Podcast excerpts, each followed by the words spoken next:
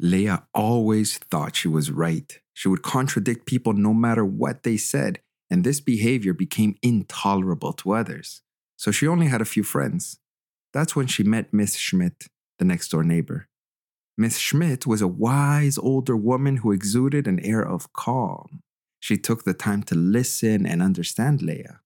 When Leah interrupted, Miss Schmidt calmly asked her not to do so. The more they interacted with one another, the more Leah realized that she could learn from others. She became more open minded and started asking questions. Miss Schmidt was patient with her, and the day Leah showed up with a new boyfriend, Miss Schmidt smiled to herself. I often think I'm right. This mentality has led me to lots of negative encounters with people.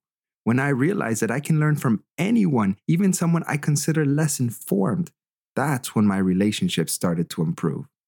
Humility is preferable to arrogance any day of the week.